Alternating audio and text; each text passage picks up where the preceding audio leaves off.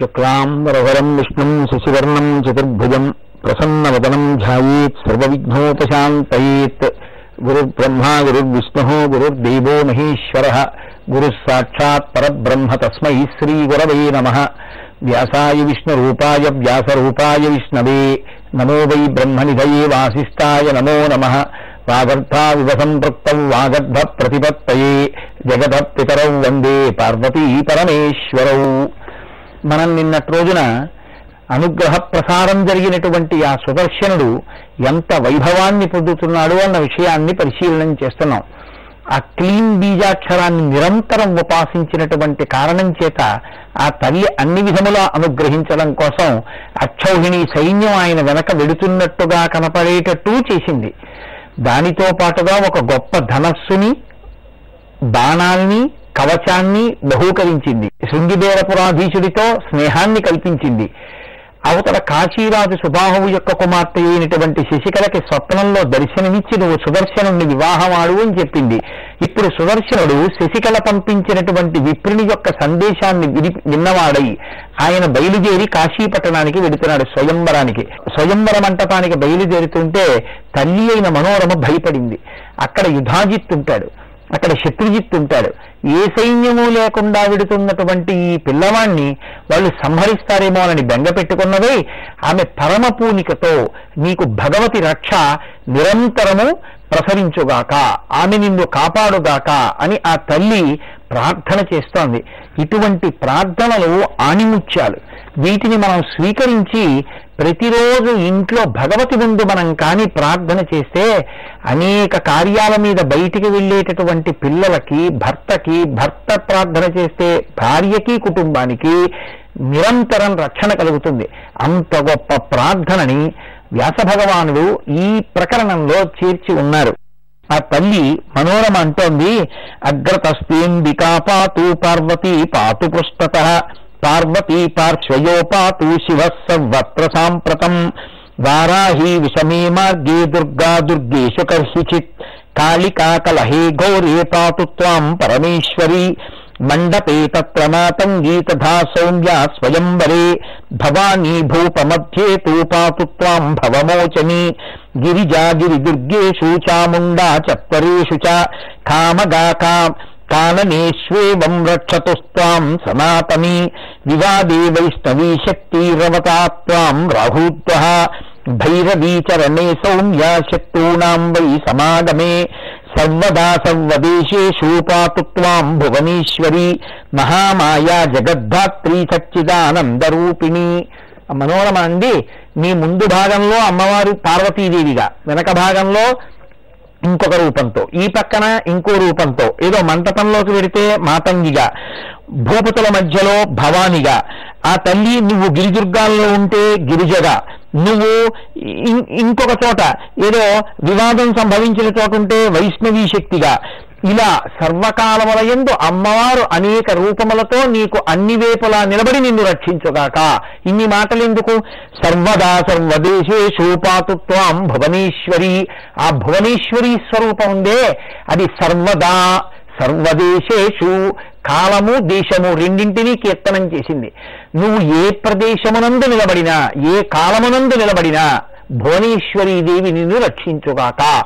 కాబట్టి సర్వదాసం సర్వదేశేషు పాతుత్వాం భువనేశ్వరి మహామాయా జగద్ధాత్రి సచ్చిదానందరూపిణి కనీసం పైని పైవి రాకపోతే ఈ ఒక్క శ్లోకాన్ని సర్వదాసం సర్వదేశేషు పాతుత్వాం భువనేశ్వరి మహామాయా జగద్ధాత్రి సచ్చిదానందరూపిణి అని మన పిల్లలు బయటికి వెడుతున్నప్పుడు మనం జగదంబకిని ప్రార్థించి అమ్మవారి పేరు మీద రక్ష పెట్టి పంపిస్తే ఎక్కడ బుద్ధి వచ్చేటటువంటి సంఘటనను తట్టుకోలేక వైక్లభ్యము పొంది వారు ప్రమాదములకు లోనవుతారో దానినే కదా ప్రమాదం అని పిలుస్తాము. బుద్ధి పనిచేసినది ప్రమాదం ఎందుకు అవుతుంది?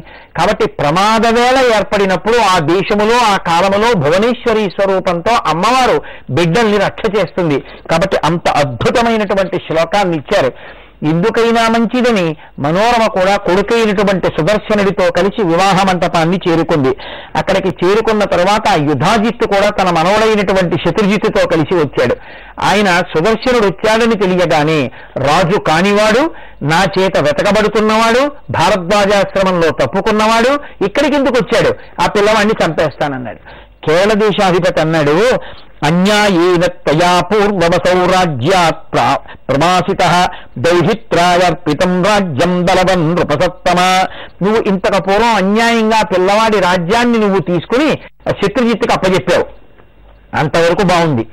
ఇది ఇచ్చాశ్రయం ఆ పిల్లకి నచ్చితే సుదర్శనుడి మెల్లో దండేస్తుంది. నువ్వెవరు? సుదర్శనుడిని చంపేస్తాను ఆ పిల్ల పెళ్ళి చేసుకోకూడదనడానికి నువ్వెవరు? బలవంతంగా ఆ పిల్లని నీ మనవడికి ఇచ్చి పెళ్ళి చేస్తానడానికి ఇది ఇచ్చాస్వయంవరం అయినప్పుడు ఆ పిల్ల ఎవరినైనా ఎంచుకునేటటువంటి హక్కు ఉందన్నారు. ఈలోగా రాజులందరూ సుదర్శనుణ్ణి పిలిచి అడిగారు. ఏమయ్యా ఎవరి బలం చూసుకుని ఇక్కడికి వచ్చావు ఒక పక్కన విభాజిత్తు నిన్ను సంహరించాలని చూస్తున్నాడు. దేని కొరకు వచ్చావు నీకేమిటి బలం అని అడిగారు. ఆయన అన్నాడు నా బలం న సహాయో మే న కోశో దుర్గ సంశ్రయ న మిత్రాణి న సౌహార్ది న నృపా రక్షక మమ. నాకు బలం ఏ విధమైన సహాయము లేదు. కోశము లేదు దుర్గము లేదు సైన్యము లేదు మిత్రులు లేరు సుహృత్తులు లేరు నాకు ఎవ్వరూ లేరు. కానీ ఎవరున్నారు? నేను ఇక్కడికి రావడానికి కారణం ఒక్కటే. నా తల్లి అయినటువంటి భగవతి నన్ను ఇక్కడికి వెళ్ళమని ఆదేశించింది. కాబట్టి నాణ్యచికీర్షితం మేద్యామమాహ జగదీశ్వరి తయా యద్విహితం తచ్చాభవితాద్యన సంశయ నశత్రురస్తి సంసారే కోప్యత్ర జగదీశ్వరా సర్వత్ర పశ్యతో మేద్యా భవానీం జగదంబికాం యక్కరిష్యతి శత్రుత్వం మయా సహ నృపాత్మజా శాస్తా తస్య మహావిద్యాం నాహం జానామి శత్రుతాం యద్భావి తద్వైభవితా నాన్యథా నృపసత్తమా కా చింతా హ్యత్ర కర్తవ్యా దైవాధీనోస్మి సర్వదా. ఆయన నాకు బాహ్యంలో బలం లేకపోవచ్చు. నా వెనక నాలో నా పక్కన నా ముందు నా పైన ఎప్పుడూ ఉండి నన్ను రక్షించేటటువంటి జగదంబ యొక్క చరణారవిందములను నమ్ముకున్నవాణ్ణి. నాకు మీ ఎందుకు శత్రుత్వం ఎందుకు ఉంటుంది నా హంజాన అనిశత్రుతాం. నాకు అసలు శత్రుత్వం అన్న మాటే లేదు. నేను దాన్ని చూడనే చూడను. నాకు అంతటా నామరూపాత్మకమైన ప్రపంచంలో నాకు జగదంబ ఒక్కతే కనపడుతూ ఉంటుంది. కాబట్టి నాకు ఎవ్వరితోటి విరోధం లేదు. నేను కూడా ఇక్కడికి స్వయంవరానికి ఒక రాజకుమారుడిగా వచ్చాను అన్నాడు. ఈలోగా తన కుమార్తె అయినటువంటి శశికళ కేవలం సుదర్శనుణ్ణే వివాహం చేసుకుంటానంటోంది అని ఆమె తల్లి ద్వారా తన భార్య ద్వారా విన్నటువంటి సుబాహువు చాలా చింతించి అమ్మా ఆయన రాజ్యభ్రష్టుడు. పైగా యుధాజిత్ సంహరిద్దాం అనుకుంటున్నాడు. తల్లి ఆయన ఎందుకు వివాహం చేసుకుందాం అనుకుంటున్నావు నువ్వు? ఇంకెవరినైనా వివాహం చేసుకోమని అడిగాడు. అంటే ఆవిడంది నాన్నగారు నన్ను ఇచ్చాస్వయంవరానికి వెళ్ళమంటున్నారు. నన్ను ఎవరినో ఒకరి మెడలో పూలదండ వేయమంటున్నారు. అసలు నేను ఇచ్చాస్వయంవర స్వయంవర మంటపంలోకి ఎందుకు రావాలి? నా మనసులో అంబికాదేవి యొక్క ప్రచోదనం చేత సుదర్శనుడు సుప్రతిష్ఠితమై ఉన్నాడు. నేను మనసా ఆయనకి భార్యనై ఉన్నాను. మనసా భార్యనైనటువంటి నేను పూలదండ పట్టుకుని రాజులందరూ నన్ను చూస్తుండగా నడుస్తుంటే ఈమె నా మెళ్ళో దండేస్తుందేమో నాకు భార్య అవుతుందేమో అని వాళ్ళు మానసికంగా భావన చేస్తే నేను ఆనాడు వ్యభిచారము చేసిన దానిని కాన పతితను కులతను కాన నేను మనసా సుదర్శనుణ్ణి వరించినప్పుడు మంటపంలోకి ఎందుకు వెళ్ళాలి? సుదర్శనో మయా పూర్వం వృత్త సర్వాత్మనాపిత. తమృతేనాన్యథా కర్తుమిచ్చామి నృపసత్తమ వివాహ విధినా దేహి కన్యాదానం శుభే దినే సుదర్శనాయ నృపతే యదీచ్ఛసి శుభం మమ నాన్నగారు మీరు బెంగ పెట్టుకోవద్దు. నన్ను రాత్రికి రాత్రి సుదర్శనుడికి ఇచ్చి వివాహం చేసేయండి. నా కుమార్తె హతం చేసింది అతన్ని తప్ప వివాహం చేసుకోనండి కాబట్టి వివాహం చేసేశాను. మీ అందరూ పెళ్ళి భోజనం చేసి వెళ్ళిపోమ్మని ఆ రాజులకి చెప్పండి. ఇంకా తర్వాత వాళ్ళందరూ కలిసి మీదపడి చంపుతారంటారా? ఏ తల్లి నాకు స్వప్నంలో కనపడి సుదర్శనుణ్ణి వివాహం చేసుకోమని ప్రచోదనం చేసిందో ఆ జగదంబ యొక్క- జగదంబిక యొక్క అండ సర్వదా మాకు ఉంటుంది. ఒకవేళ ఆ తల్లి జగదంబిక యొక్క అండ ఉన్నప్పటికీ కూడా మాకు ఆపద రావడం అనే మాట ఉంటుంది చూశారు. అది ఎప్పటికీ కళ్ళ ఒకవేళ నిజంగా ఈ రాజులందరూ ఒకవేళ సుదర్శనుణ్ణి చంపగలిగితే వాళ్ళందరూ కట్ట కట్టుకున్నంత ఆపద తీసుకురాగలిగితే ఆనాడు నేను సుదర్శనుడితో కలిసి సహగమనం చేస్తాను తప్ప నేను మాత్రం వేరొక రాజు మెడలో పూలదండ వెయ్యను అని నిశ్చితంగా తన అభిప్రాయాన్ని చెప్పేసింది. కాస్త సమయం తీసుకున్న వాళ్ళ రేపు పొద్దున్న ఏ విషయమో నిర్ణయిస్తాను. నా కూతురు నా మాట వింటలేదని రాజులతో పైకి వచ్చి చెప్పి ఆ రోజు రాత్రి కాశీరాజు అయినటువంటి సుబాహువు తన కుమార్తె అయినటువంటి శిశికలని సుదర్శనుణ్ణి ఆ ఆయన తల్లి అయినటువంటి మనోరమ సమక్షంలో తన కూతుర్ని శశికళని కన్యాదానం చేసి వివాహాన్ని పూర్తి చేసేసాడు. తెల్లవారింది రాజుల దగ్గరికి వెళ్ళి మా నా కూతురు నా మాట వినలేదు. సుదర్శనుణ్ణి వివాహం చేసుకుంటానండి వివాహం అయిపోయింది. నేను మీ అందరినీ ప్రార్థన చేస్తున్నాను. క్షమించమని అడుగుతున్నాను. నా తల మీ పాదముల మీద ఉంచుతున్నాను. మీ అందరూ వివాహ భోజనాన్ని స్వీకరించి వెళ్ళండి అన్నారు. కొందరు అన్నారు కూతుర్ని అదుపు చేయలేకపోయాడన్నారు. కొందరు అన్నారు మమ్మల్ని అవమానించారు ఇక్కడికి పిలిచన్నారు. కొందరు అన్నారు పోనీలే ఎవరు మాత్రం ఏం చేస్తారు? మీ కూతురులా భావించండి అంటున్నాడుగా పెళ్ళి భోజనం చేసి వెళదామన్నారు యుధాజిత్ అన్నాడు ఎలా ఈ సుదర్శనుడు ఆమెని భార్యగా స్వీకరిస్తాడో నేను చూస్తాను. నా మనవడికే ఇచ్చి పెళ్ళి చేస్తాను. నేను కాశీపుర వీధుల బయట కాపు కాస్తాను. ఈ సుదర్శనుడు భార్యని తీసుకుని వెడుతున్న సమయంలో సుదర్శనుడిని సంహరించి ఆ పిల్లని నా మనవడికి ఇచ్చి పెళ్ళి చేస్తానన్నాడు. కేరళాధిపతి అటువంటి ప్రతిపాదనని తిరస్కరించాడు. అయినా యుధాజిత్ ఇటువంటి మనస్సంకల్పం ఉన్నటువంటి రాజులందరినీ కూడా తీసుకుని ఆ సైన్యములతో కాశీపట్టణానికి బయట మొహరించాడు. అయినా కూడా శశికళ అంది నాన్నగారు మీరు భయపడద్దు. మీరు మాకు ఏమిద్దామనుకుంటున్నారో అటువంటి సంభారములతో రథంలో మమ్మల్ని ఎక్కించి కాశీపట్టణానికి బయటికి తీసుకెళ్ళి విడిచిపెట్టండి. మాకు సర్వదా అమ్మవారి యొక్క కృప ఉంటుంది. ఏక పాలయితాద్వా బహవో వా భవంతి చేత్. కిం కర్తవ్యం తదా తాత. వివాదే సముపస్థితే. వివాహం విధినా కృత్యా. సంవిధాస్యతి చండిక. యన్నామ కీర్తనా దేవా దుఃఖౌఘో విలయం వ్రజేత్. తాం స్మృత్వా పరమాం శక్తిం కురు కార్యమతంద్రిత కాబట్టి నాన్నగారు భయపడద్దు మాకు సర్వవేళలా అమ్మవారు ఉంది అని శశికళ చేసినటువంటి బోధ చేత ప్రేరితుడైనటువంటి సుదర్శనుడు తానివ్వగలిగినటువంటి సంభారములను ఏనుగులను గుర్రములను రత్నములను దాసదాసి జనాన్ని ఇచ్చి కాశీ పట్టణానికి బయటికి తీసుకెళ్ళి విడిచిపెట్టడానికి మనసు రాక తాను కూడా సైన్యంతో కలిసి సుదర్శనుణ్ణి తన కుమార్తె అయినటువంటి శశికళని రక్షణ కల్పిస్తూ వెనక బయలుదేరి వెడుతున్నాడు. ఈ వెడుతున్నటువంటి సందర్భంలో వియ్యపురాలైనటువంటి మనోరమని పిలిచి అన్నాడు అమ్మా నాకున్నదొక్క కూతురు. ఈ రాజ్యాన్నంతటినీ కూడా సుదర్శనుడికి ఇచ్చేస్తాను. కాశీ రాజ్యాన్ని సుదర్శనుడు పరిపాలిస్తాడు నేను ఆయన దగ్గర సర్వసైన్యాధిపతిగా ఉంటాను. లేదంటావా? రాజ్యంలో సగభాగాన్ని సుదర్శనుడికి ఇస్తాను. నా కళ్ళ ముందు ఈ పవిత్రమైన కాశీ పట్టణంలో రాజ్యం చేస్తూ కూతురు అల్లుడు ఉంటే సంతోషంగా జీవితం గడిపేస్తానమ్మా అన్నాడు. ఏమీ పర్వాలేదు బెంగ పెట్టుకోకండి జగదంబ ఉంది. ఆవిడ రక్షించి తీరుతుందది వాళ్ళ విశ్వాసం. ఎక్కడ విశ్వాసం ఉందో అక్కడ అమ్మవారు ఉంది విశ్వాసం లేకుండా చేసేటటువంటి ఎంత పూజ ఫలితాన్ని ఇవ్వదు. కాబట్టి ఇప్పుడు వాళ్ళు ఆ ధైర్యంతో బయలుదేరి వెడుతున్నారు. వెనక సుబాహువు కూడా తన సైన్యంతో కలిసి వచ్చాడు.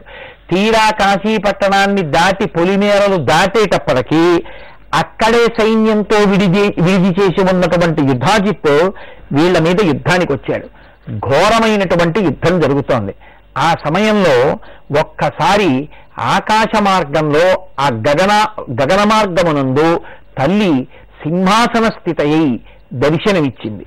ప్రాతుర్బభూవ సహసా దేవీ సింహోపరిస్థిత నానాయూధరారమ్యావర వరాభూషణభూషిత దివ్యాంబర పరీధాన మందార సక్కు సంయుత తాం దృష్ట్వా తే దభూపాలా విస్మయం పరమంగతా। అక్కడ తల్లి దివ్యాంబర పరీధాన మందార స్రక్సు సంయుత ఆ తల్లి ఒక సింహం మీద కూర్చుని ఆకాశంలో అనేకమైనటువంటి ఆయుధాలతో అనేకమైనటువంటి భూషణాలతో దివ్యమైనటువంటి వస్త్రాన్ని ధరించినదై ఆ తల్లి దర్శనమిచ్చింది. దర్శనమిస్తే సంతోషపడిపోయినటువంటి సుదర్శనుడు సుబాహువుని పిలిచి అదిగో చూడవయ్యా తల్లి పశ్య రాజన్ మహాదేవి ఆగతాం దివ్య దర్శనాం అనుగ్రహాయ మే నూనం ప్రాతుర్భూత దయాన్విత నిర్భయోహం మహారాజా జాతోస్మి నరయాతపి సుదర్శన సుబాహుశ్చాతామలోక్య వరాననం ప్రణామం చక్రతుస్తస్యాముదితౌ దర్శనేన చాలా సంతోషించినటువంటి ఆ సుబాహువు సుదర్శనుడు కూడా అమ్మా మమ్మల్ని రక్షించడానికి వెనక తగినంత సైన్యం లేదని ఇంతమంది రాజులు కలిసి మా మీద పడ్డారని ఇంకా కాళ్ళకి పారాని ఆరనటువంటి నా కూతురికి వైధవ్యం కల్పించాలని వ్యగ్రమైన మనస్సుతో కూడుకున్నవాడై యుధాజిత్తు నా అల్లుణ్ణి సంహరించాలని ప్రయత్నం చేసి ఎదురుగుండా ఇంత సైన్యంతో నిలబడితే నిన్ను నమ్మి ఉన్నటువంటి నా అల్లుడి యొక్క భక్తికి లొంగిపోయిన దానవై అనుగ్రహించడం కోసమని ఒక సాకారమైనటువంటి రూపు దాల్చి ఆకాశమనందు ఇంత గొప్పగా మాకు దర్శనమిచ్చావా అమ్మా అని ప్రార్థన చేశాడు. కానీ ఇంత గొప్పగా ఆ తల్లి జగదంబికయే ప్రత్యక్షమైన యుధాజిత్తు యొక్క మనస్సు మాత్రం మారలేదు. ఒక్కొక్కడికి లోపల పట్టుకున్నటువంటి అహంకారం ఒక పట్టాన పోతుందండి. రామకృష్ణ పరమహంస ఒక మాట అంటారు. ఎద్దు బతికున్న నాళ్ళు అహం హంబా అంటుంది అంటే నేను నేను అని. నేను నేను అన్నందుకు దాన్ని తోలుతో చేయబడినటువంటి పటకా లాంటి దాంతో కొడుతుంటారు. చురుక్కు చురుక్కం తగులుతుంది. మెడ మీద పుండు పడుతుంది. తోకతో తోలుకోలేదు మెడ విసరలేదు. ఎద్దు పుండు కాకికి నొప్పా అని కాకి వచ్చి పుండు మీద వాలి పుండులో ఉన్న మాంసాన్ని తింటుంటుంది. బండి కట్టేవాడు ఆ కురుపు పక్కకి పెట్టి పైన ఆ బండికి సంబంధించిన రాట పెడతాడు. కదులుతున్నప్పుడు ఆ పుండు ఆ రాటకి మెడకి మధ్యలోకి వస్తుంది. అది నలిగిపోయి నెత్తురు కారుతున్నా లాగుతుంది. అయినా హంబా అండం మానలేదు. చిట్ట చివరికి చెయ్యకూడని దారుణమైన పని చేసి ఆ ఎద్దుని బలవంతంగా చంపేవాడికి ఇచ్చేశాడు. దాని మెడ కోసేశారు. దాని తోలు తీసి డప్పు చేసి కొడితే అప్పుడు కూడా ఇంకా ఢామ్ ఢామ్ ఢామ్ అంది. వదలలేదు. దాని తోలు తీసి చెప్పులు కుట్టి కాలు కింద వేశారు. కిర్రు కిర్రు కిర్రు అంది. అప్పుడు కూడా అహంకారం వదలలేదు దాని కడుపులో ఉన్న నరాలు తీసి దండికి కట్టి దూది మధ్యలో పెట్టి ఏకుతూ కర్ర పెట్టి కొట్టారు. కొడితే అప్పుడు ఆ నరం తూహు తూహు అంది. నేను నేను అని నువ్వు నువ్వు అందిట. తూహు తూహు అని ఎద్దు యొక్క ప్రేగులు అరిచిన తర్వాత ఎద్దుకి ఆ జన్మకి విడిపోయేటటువంటి సంస్కారం పొందింది అంటారు రామకృష్ణ పరమహంస. నేను నేను అన్న మాట ఎంత ప్రమాదమో నువ్వు నువ్వు అన్న మాట ఎంత గొప్పదో ఈశ్వర సంకీర్తనం ఎంత గొప్పదో మనకి చూపిస్తారు. కాబట్టి యుధాజిత్తికి అంత తొందరగా అహంకారం విడుతుందా? ఆయన అన్నాడు కిం భీతాహ కామినిం సింహో సింహోపరి సంస్థితాం నోపేచ్చ హి మహాభాగా హంతవ్యోత్ర సమాహితై హత్తైనం సంగ్రహీష్యామ. కన్యాం చారు విభూషణాం నాయం కేసరినా దత్తాం చేత్తుమర్హతి జంబుక. ఒక సింహము చేతిలో ఉండేటటువంటి వస్తువుని నక్క ఎత్తుకుపోతున్నట్టుగా నామనవడైనటువంటి శత్రుజిత్తు పొందవలసినటువంటి శశికళని ఈ సుదర్శనుడు పట్టుకుపోవడమా ఒక ఆడది సింహం మీద కూర్చుని ఆకాశంలో కనబడితే మాత్రం మనం భయపడతామా? వెళ్ళండి. వెళ్ళి ఆమెను కూడా ఈడ్చుకురండి. యుద్ధంలో వీళ్ళందరినీ సంహరిద్దాం అన్నాడు ఈ మాటతో ఇంత అహంకరించేటప్పటికి అమ్మవారి యొక్క సింహం ఒక్కసారి విజృం విజృంభించింది. ఒక్కసారి ఆవిడ యొక్క చేతులలో ఉన్నటువంటి ఆయుధములలోంచి పుంఖానుపుంఖలంగా బాణ పరంపర ఆయుధ విశేషములు వచ్చి మీద పడ్డాయి. అమ్మవారి సంకల్పం జరిగితే ఎంతసేపండి ఓడలు బళ్ళు అవుతాయి బళ్ళు ఓడలవుతాయి. ఆ యుద్ధంలో యుధాజిత్తు అతని మనవడైనటువంటి శత్రుజిత్తు మొదలైనటువంటి వారు శత్రు సైన్యాలు అన్ని మడిసిపోయాయి ఆనాడు సుబాహు స్తోత్రం చేశాడు. మామగారు కదండి? తన కూతురు పసుపు కుంకాలు నిలబడ్డాయి. ఎంత సంతోషపడిపోతాడో. నమో దేవ్యై జగద్రాత్యై శివాయై సతతం నమ. దుర్గాయై భగవత్యై తే కామదాయై నమో నమ. నమ శివాయై శాంత్యై తే విద్యాయై మోక్షదే నమ. విశ్వవ్యాప్తై జగన్మాత జగద్దాత్రై నమ శివే. నాహం గతిం తమధియా పరిచింతయతు పరిచింతయన్మై జానామి దేవి సహున కిల నిర్గుణ. నిర్గుణాయా అంటూ అమ్మా నువ్వు సగుణ రూపంలోనూ ఉంటావు. నువ్వు నిర్గుణమైనటువంటి యథార్థమైన నీ స్వరూపంలోనూ ఉంటావు. తల్లి ఈ లోకమునకంతటికీ కూడా శుభ పరంపరలను ఇయ్యగలిగినటువంటి శక్తి కలిగిన దానవు. ఓ తల్లి ఇవాళ నువ్వు ఇటువంటి సాకార రూపాన్ని ధరించి నా కూతురు యొక్క పసపకుంకాలు నిలబెట్టడానికి నమ్ముకుని నిన్ను నమ్ముకున్నటువంటి నా అల్లుడికి రాజ్యప్రాప్తిని కల్పించడానికి శత్రుశేషాన్ని సంహరించడానికి ఆకాశంలో ఇలా ద్యోతకమై తల్లి నువ్వింత అనుగ్రహించావు. అమ్మా నీ పాదముల మీద సాంజలి బంధకంగా నా శిరసుంచి నమస్కరిస్తున్నాను అని ఆనాడు అడిగితే తల్లి ఎంతో సంతోషించి నీకేం వరం కావాలో అడగమంది. సుబాహువు ఒక వరం అడిగాడు. తవ భక్తి సదా మేస్తూ నిచ్చలాహ్యనపాయిని నగరే త్వయా మాత స్థాతవ్యం నమ సర్వదా దుర్గాదేవీతి నామ్నా వైత్తం శక్తిరిహ సంస్థిత రక్షార్తయా చ కర్తవ్యా సర్వదా నగరస్య యథా సుదర్శనస్త్రాతో రిపుసంఘాతనాయ దనామయ తదాత్ర రక్షా కర్తవ్యా వారణాస్యాస్త్వయాంబికే యావత్ పురీ భవేద్ధూమౌ సుప్ర సుప్రతిష్టా సుసంస్థిత. అమ్మా నీవు నే- నా చేత పరిపాలింపబడేటటువంటి కాశీ పట్టణంలో దుర్గాస్వరూపంగా విలిసి నిరంతరము నా పట్టణాన్ని నా రాజ్యాన్ని కాపు కాస్తూ భక్తులైన వారందరికీ దర్శనమిస్తూ వారి పూజలు అందుకుంటూ మేమందరం నిన్ను దర్శనం చేసుకునేటటువంటి భాగ్యాన్ని మాకు కృప చేసి మా కాశీ పట్టణంలో తల్లి నువ్వు విలిచి ఉండమ్మా అని ప్రార్థన చేశాడు.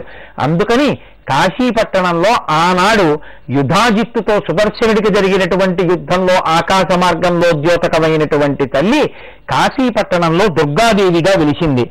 రాజన్ సదా నివాసో మే ముక్తిపుర్యాం భవిష్యతి రక్షార్థం సర్వలోకానాం యావత్తు మేదిని ఆ తల్లండి రాజా నువ్వు ఇంకా ఏమీ బెంగ పెట్టుకోవలసినటువంటి అవసరం లేదు. ఈ భూమి ఎంతకాలం నిలబడుతుందో అంతకాలము ఈ లోకాన్నంతటినీ కూడా రక్షించడం కోసమని దుర్గా అనబడేటటువంటి పేరుతో నన్ను నమ్మినటువంటి భక్తజనులైనటువంటి వారిని కష్టముల నుంచి గట్టెక్కించడానికి వాళ్ళని బాధలకు గురి చేసేటటువంటి వాళ్ళని ఇబ్బందులకు గురి చేసి వాళ్ళ నుండి భక్తుల్ని రక్షించడానికి నేను కాశీపట్టణంలో వెలిసి ఈ లోకము ఈ భూమి ఎంతకాలం ఉంటాయో అంతకాలం రక్షణ భారాన్ని నేను స్వీకరిస్తాను అని తల్లి ప్రతిజ్ఞ చేసింది. తర్వాత ఆ సుదర్శనుణ్ణి పిలిచి వెళ్ళి నువ్వు హాయిగా పట్టాభిషేకం చేసుకుని ప్రజలందరినీ కన్నబిడ్డలలా పరిపాలించు అని చెప్పింది. ఆ సుదర్శనుడు అయోధ్య పట్టణానికి చేరుకుని తల్లి అయినటువంటి ఆ మనోరమతో కలిసి ఆ పినతల్లి అయినటువంటి ఆ లీలావతి దగ్గరికి వెళ్ళి అమ్మా నేను కావాలని నీ కుమారుణ్ణి నా సోదరుణ్ణి సంహరించలేదు. నీ తండ్రిని నేను కావాలని సంహరించలేదు. మేము ఈ పట్టణాన్ని విడిచి వెళ్ళిపోయిన పర్యంతము నన్ను చంపడం కోసమని నిరంతరము వెంటాడి వేధించి పగపట్టినటువంటి నీ తండ్రి నేను అమ్మవారి ఆజ్ఞ మేరకు ఆ శశికళని వివాహం చేసుకుందామని స్వయంవర మంటపానికి వెడితే అక్కడ కూడా పెద్ద ఉద్ధతి చేసి చిట్ట చివర శశికళకిచ్చి సుబాహు నన్ను నాకు వివాహం చేసినా ఇంకా నిన్నగాక మొన్న పెళ్ళైనటువంటి కొత్త పెళ్ళి కూతురు యొక్క భర్తనైన నన్ను చంపి ఆమె పసుపు పారాలకు దూరం చేయడానికి కూడా సిద్ధపడి ఆమెని తన మనవడికే ఇస్తానని దృఢమైన సంకల్పంతో యుద్ధానికి సిద్ధపడి అమ్మవారే ప్రత్యక్షమైన. అమ్మకి ఒక్క నమస్కారం చేయకుండా వ్యగ్రతతో ప్రవర్తించినటువంటి నీ తండ్రి కుమారుడు తమ యొక్క ప్రవర్తన చేత పడిపోయారు తప్ప నా అంత నేనుగా వాళ్ళని చెనకి బాధ పెట్టి సంహరించిన వాళ్ళను కానమ్మా. నన్ను మన్నించు తల్లి నీకు దుఃఖము కలిగితే నా నీ మనసు బాధపడితే నన్ను మన్నించు తల్లి అని పాదములు పట్టుకుని నమస్కారం చేశాడు. అంతటి ధర్మాత్ముడు అంతటి వినయశీలి సుదర్శనుడంటే ఆ తల్లి అంది నాకు తెలుసు నాయన నా కుమారుడు నా తండ్రి మరణించడంలో నీ పాత్ర లేదు. వాళ్ళు నేను చెప్పినా వినలేదు. మీ తాతగారిని సంహరించిన దాదిగా వాళ్ళ మరణ పర్యంతము వాళ్ళు కక్షతో కూడుకున్నటువంటి ప్రవర్తనతో ఉండిపోయారు. తన మనసుని తాను నిగ్రహించుకోని వాడు తన మనసుని సక్రమమైనటువంటి మార్గంలో పెట్టుకోనటువంటి వాడు ఎలా అభ్యున్నతిని పొందుతాడు? కాబట్టి వాళ్ళు అభ్యున్నతిని పొందలేకపోవడానికి వాళ్ళు చేసుకున్నటువంటి కర్మయే కారణం తప్ప అందులో వ్యగ్రతతో కూడిన నీ ప్రవర్తన ఎంత మాత్రమూ లేదని నాకు తెలుసు. కాబట్టి నువ్వు సంతోషంగా రాజ్యం చెయ్యి నాకు శత్రుజిత్ ఒకటి నువ్వొకటి కాదు. నా కుమారుడే రాజ్యం చేసినట్టు. కాబట్టి సంతోషంగా పట్టం కట్టుకోమంది. అప్పుడు ఆయనన్నాడు సుముహూర్తంలో తనకి పట్టాభిషేకం చెయ్యడానికి ఆ మంత్రులందరూ సిద్ధపడుతుంటే పురోహితుల్ని పిలిచి నాకు పట్టాభిషేకం చెయ్యడానికి ముందు సింహాసనం తథాహైమం కారయిత్వా మనోహరం. సింహాసనే స్థితాం దేవీం పూజయిష్యే సదాప్యహం. స్థాపయిత్వా సమే దేవీం ధర్మార్థకామమోక్షదాం రాజ్యం వశ్చాత్కరిష్యామి యథా రామాభివికృతం పూజనీయా సదా దేవీ సర్వైర్నాగకరైర్జనై మాననీయా శివాశక్తి సర్వకామర్థసిద్ధిదా మొట్టమొదట ఈ మంటపానికి మూల శుభప్రదమైనటువంటి ప్రదేశంలో చక్కటి దిక్కుకి తిరిగి ఉండేటట్టుగా హే బంగారు సింహాసనం మీద అమ్మవారి మూర్తిని పెట్టండి. అమ్మవారికి పూజ చేసి ఆవిడ నమస్ ఆవిడికి నమస్కరించి ఆవిడ ఆశీర్వచనం అందుకుని నాకింత అభ్యున్నతినిచ్చిన ఆ తల్లి అనుగ్రహంతో ఆవిడ ప్రతినిధిగా నేను ఈ రాజ్యం చేస్తానన్నాడు. తల్లి ఎంతో సంతోషించింది. అప్పటి నుంచి అయోధ్యలో నవరాత్రి వైభవం ప్రారంభమైంది. దేవీ నవరాత్రులు ఎలా చెయ్యాలో శరత్కాలంలోనే వాటిని ఎందుకు చెయ్యాలో ఆశ్వీజ మాసంలో శారదా నవరాత్రులు ఎందుకు చేస్తారో వ్యాస మహర్షి మనకి రేపటి రోజున వివరణ చేస్తారు. కాబట్టి చక్కగా కళ్యాణ ఘట్టం పట్టాభిషేక ఘట్టంతో ఇవాల్టి ఈ ఉపన్యాసాన్ని పూర్తి చేసి దేవీ నవరాత్రులు సశాస్త్రీయంగా ఎలా చెయ్యాలో రేపటి రోజున మనం తెలుసుకుందాం. మంగళాశాసన పరై మదాచార్య పురోగమై సర్వైష్ట పూర్వైరాచార్యై వత్కృతాయాస్తు మంగళం. మంగళం కోసలేంద్రాయ మహనీయ గుణాత్మని చక్రవర్తి తనూజాయ సర్వభౌమాయ మంగళం. ఉమాకాంతాజ కాంతాజ కామితార్థప్రదాయినే శ్రీగిరీశాయ దేవాయ మలినాథాయ మంగళం. సర్వం శ్రీ ఉమామహేశ్వర పరబ్రహ్మార్పణమస్తు స్వస్తి.